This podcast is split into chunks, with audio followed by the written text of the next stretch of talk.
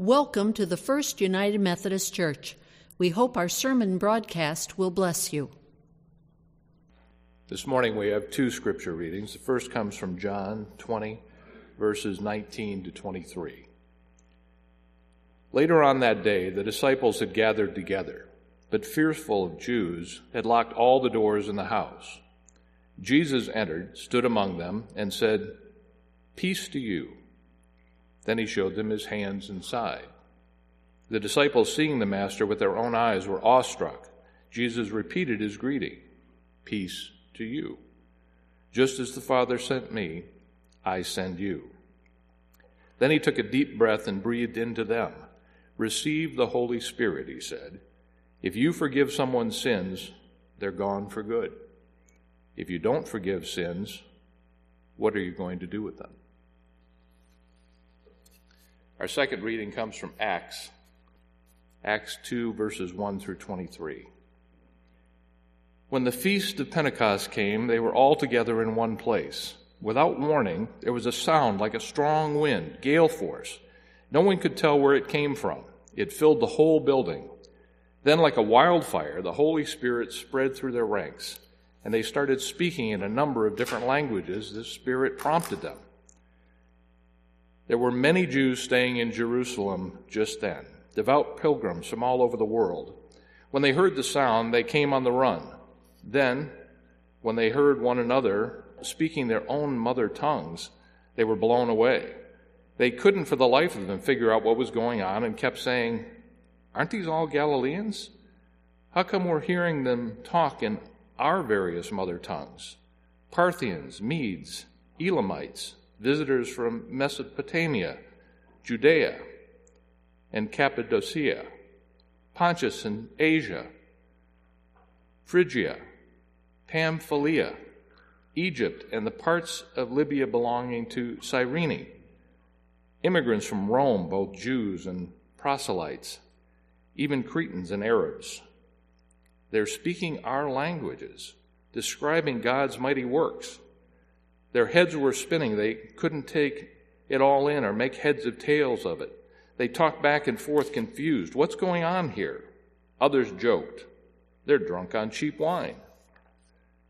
That's when Peter stood up and, backed by the other eleven, spoke out with bold urgency. Fellow Jews, all of you who are visiting Jerusalem, listen carefully and get this story straight. These people aren't drunk, as some of you suspect. They haven't had time to get drunk. It's only nine o'clock in the morning. This is what the prophet Joel announced would happen.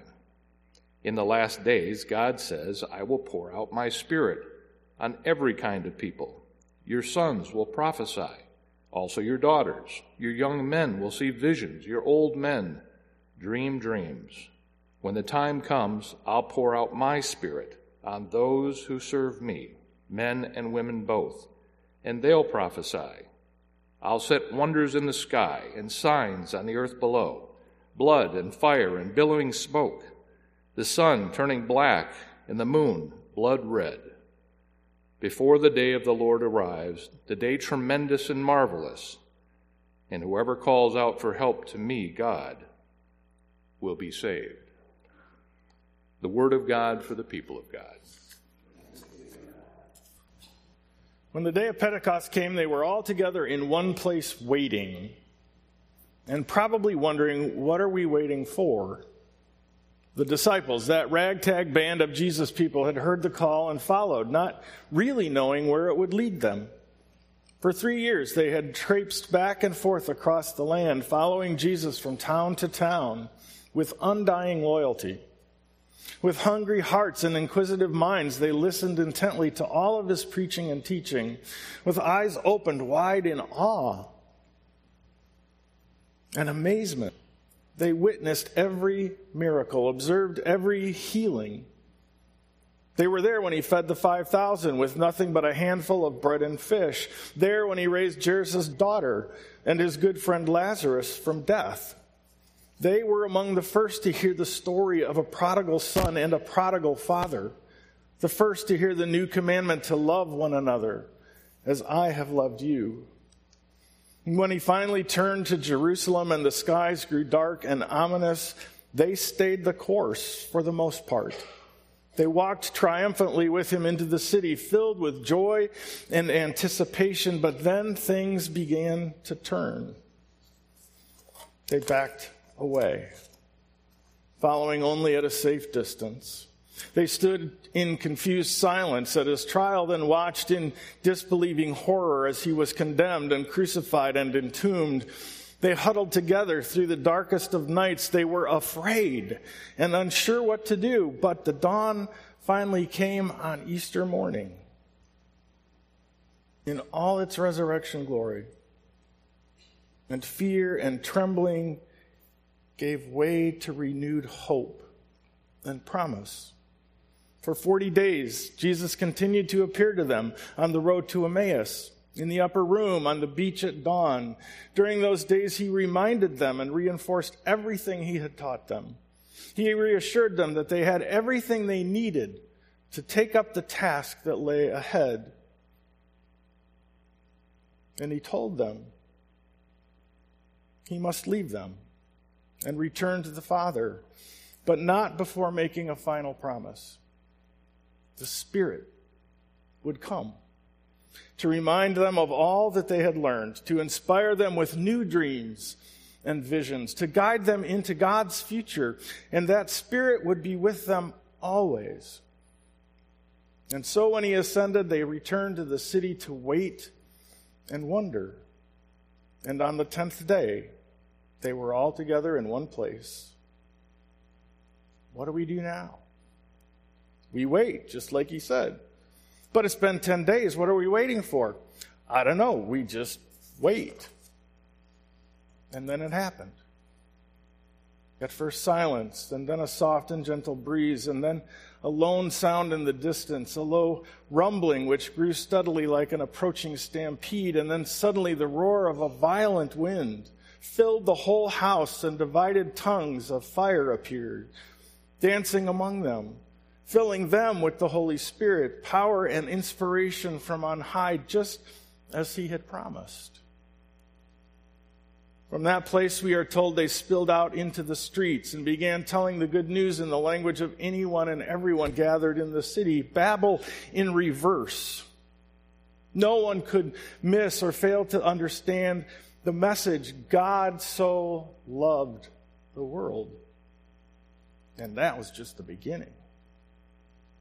From Jerusalem, they spread out into the countryside and eventually into other lands and nations, spreading the good news of Jesus Christ everywhere they went, suffering persecution and prison and even death in doing so. And the church slowly but steadily began to grow. Pentecost is the day we remember the coming of the promised gift of the Spirit. It's been labeled by some as the birthday of the church. Happy birthday, church. There are even churches where they will serve birthday cake at coffee hour. Can you imagine a cake with over 2,000 candles? Church has been around for a while. I suppose in some ways Pentecost can rightly be called the birthday of the church, but I wonder if graduation or commencement might not be a more appropriate metaphor. It's a beginning. Yes, but it's a beginning that comes after three years of learning and preparation and reflection and seeking to understand everything Jesus said and did, we could say the church was given birth as each disciple heard the call and followed, that it was educated, nurtured, and trained as they made that three year journey of transformation together with Jesus. Holy Week certainly tested their faith, a final exam of sorts. And though they all may have felt they'd failed that test at the time, especially poor Peter, they would soon learn that they had really just witnessed one final lesson. One last teaching which revealed how the power of love and life can conquer the powers of darkness and death. The days following Jesus' resurrection, if anything, were a time for review. Remember what I've taught you.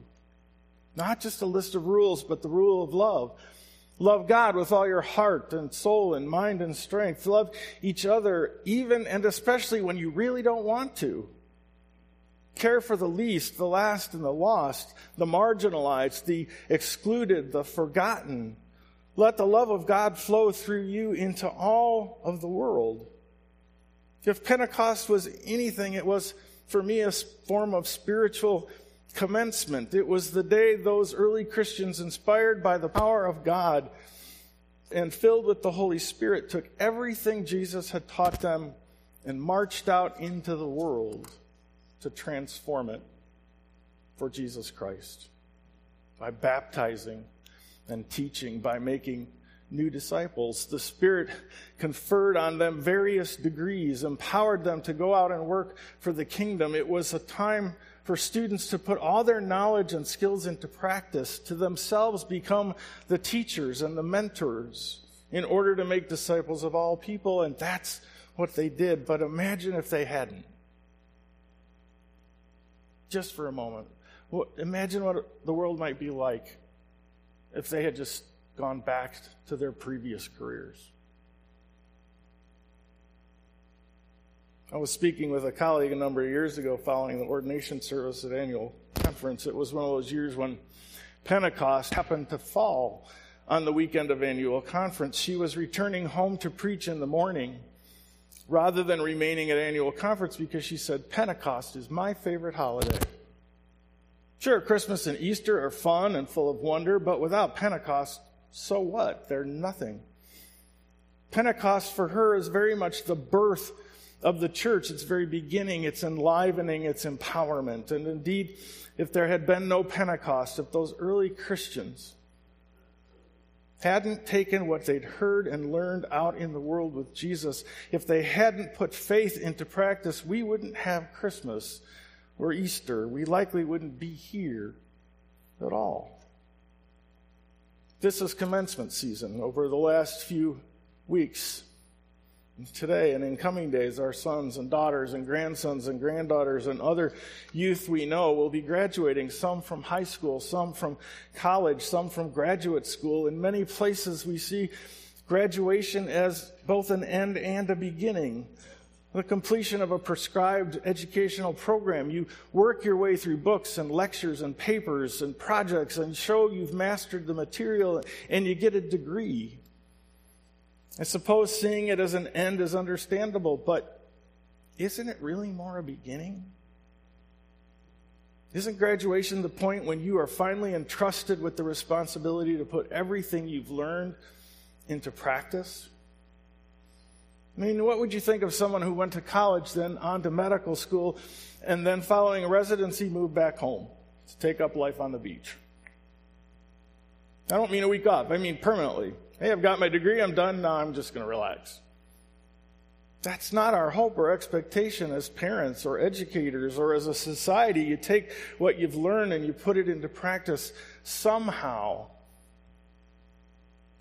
Granted, we don't always wind up doing what we think we're going to do. Sometimes people set aside career to do more important things, like raising a family. And there are plenty of people who train in one field that end up working in quite another. So I'm not speaking of some ironclad law that says if you train to be X, you have to be X. It's simply a matter of saying that there comes a point when you move out into the world and you take responsibility not only for yourself, but for the contributions you're going to make to the life of others in our world. Most diplomas say something along the line that this degree is conferred to John Smith with all the associated rights and privileges. It ought to say responsibilities. Commencement is by definition to make a beginning.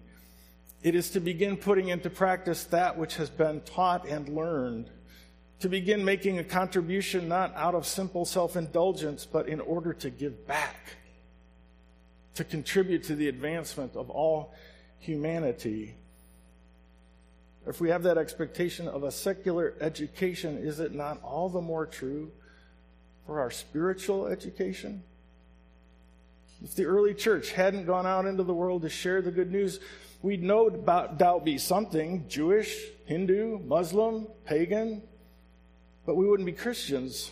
We have this faith because those who were entrusted with the message back then passed it on. through generations and generations, thousands of years. And we're asked to take it, to learn from it, and to carry it on into the future. And so the question for us today is are we being faithful in passing on our Christian tradition, our Christian understanding of how the world is meant to, to work? And I don't just mean we, the church as a whole, but also each one of us individually. What are we doing with what we hear from the mouth of Jesus or through the Spirit? We've been given the good news of the gospel not to sit on but to share. The love of God for us and for all people is not ours to keep, but to give away. Yes, salvation comes with rights and privileges. We're children of God, forgiven and freed, promised an eternal inheritance. But salvation also comes with responsibilities. And our responsibility as people of faith is no less than that of the early disciples.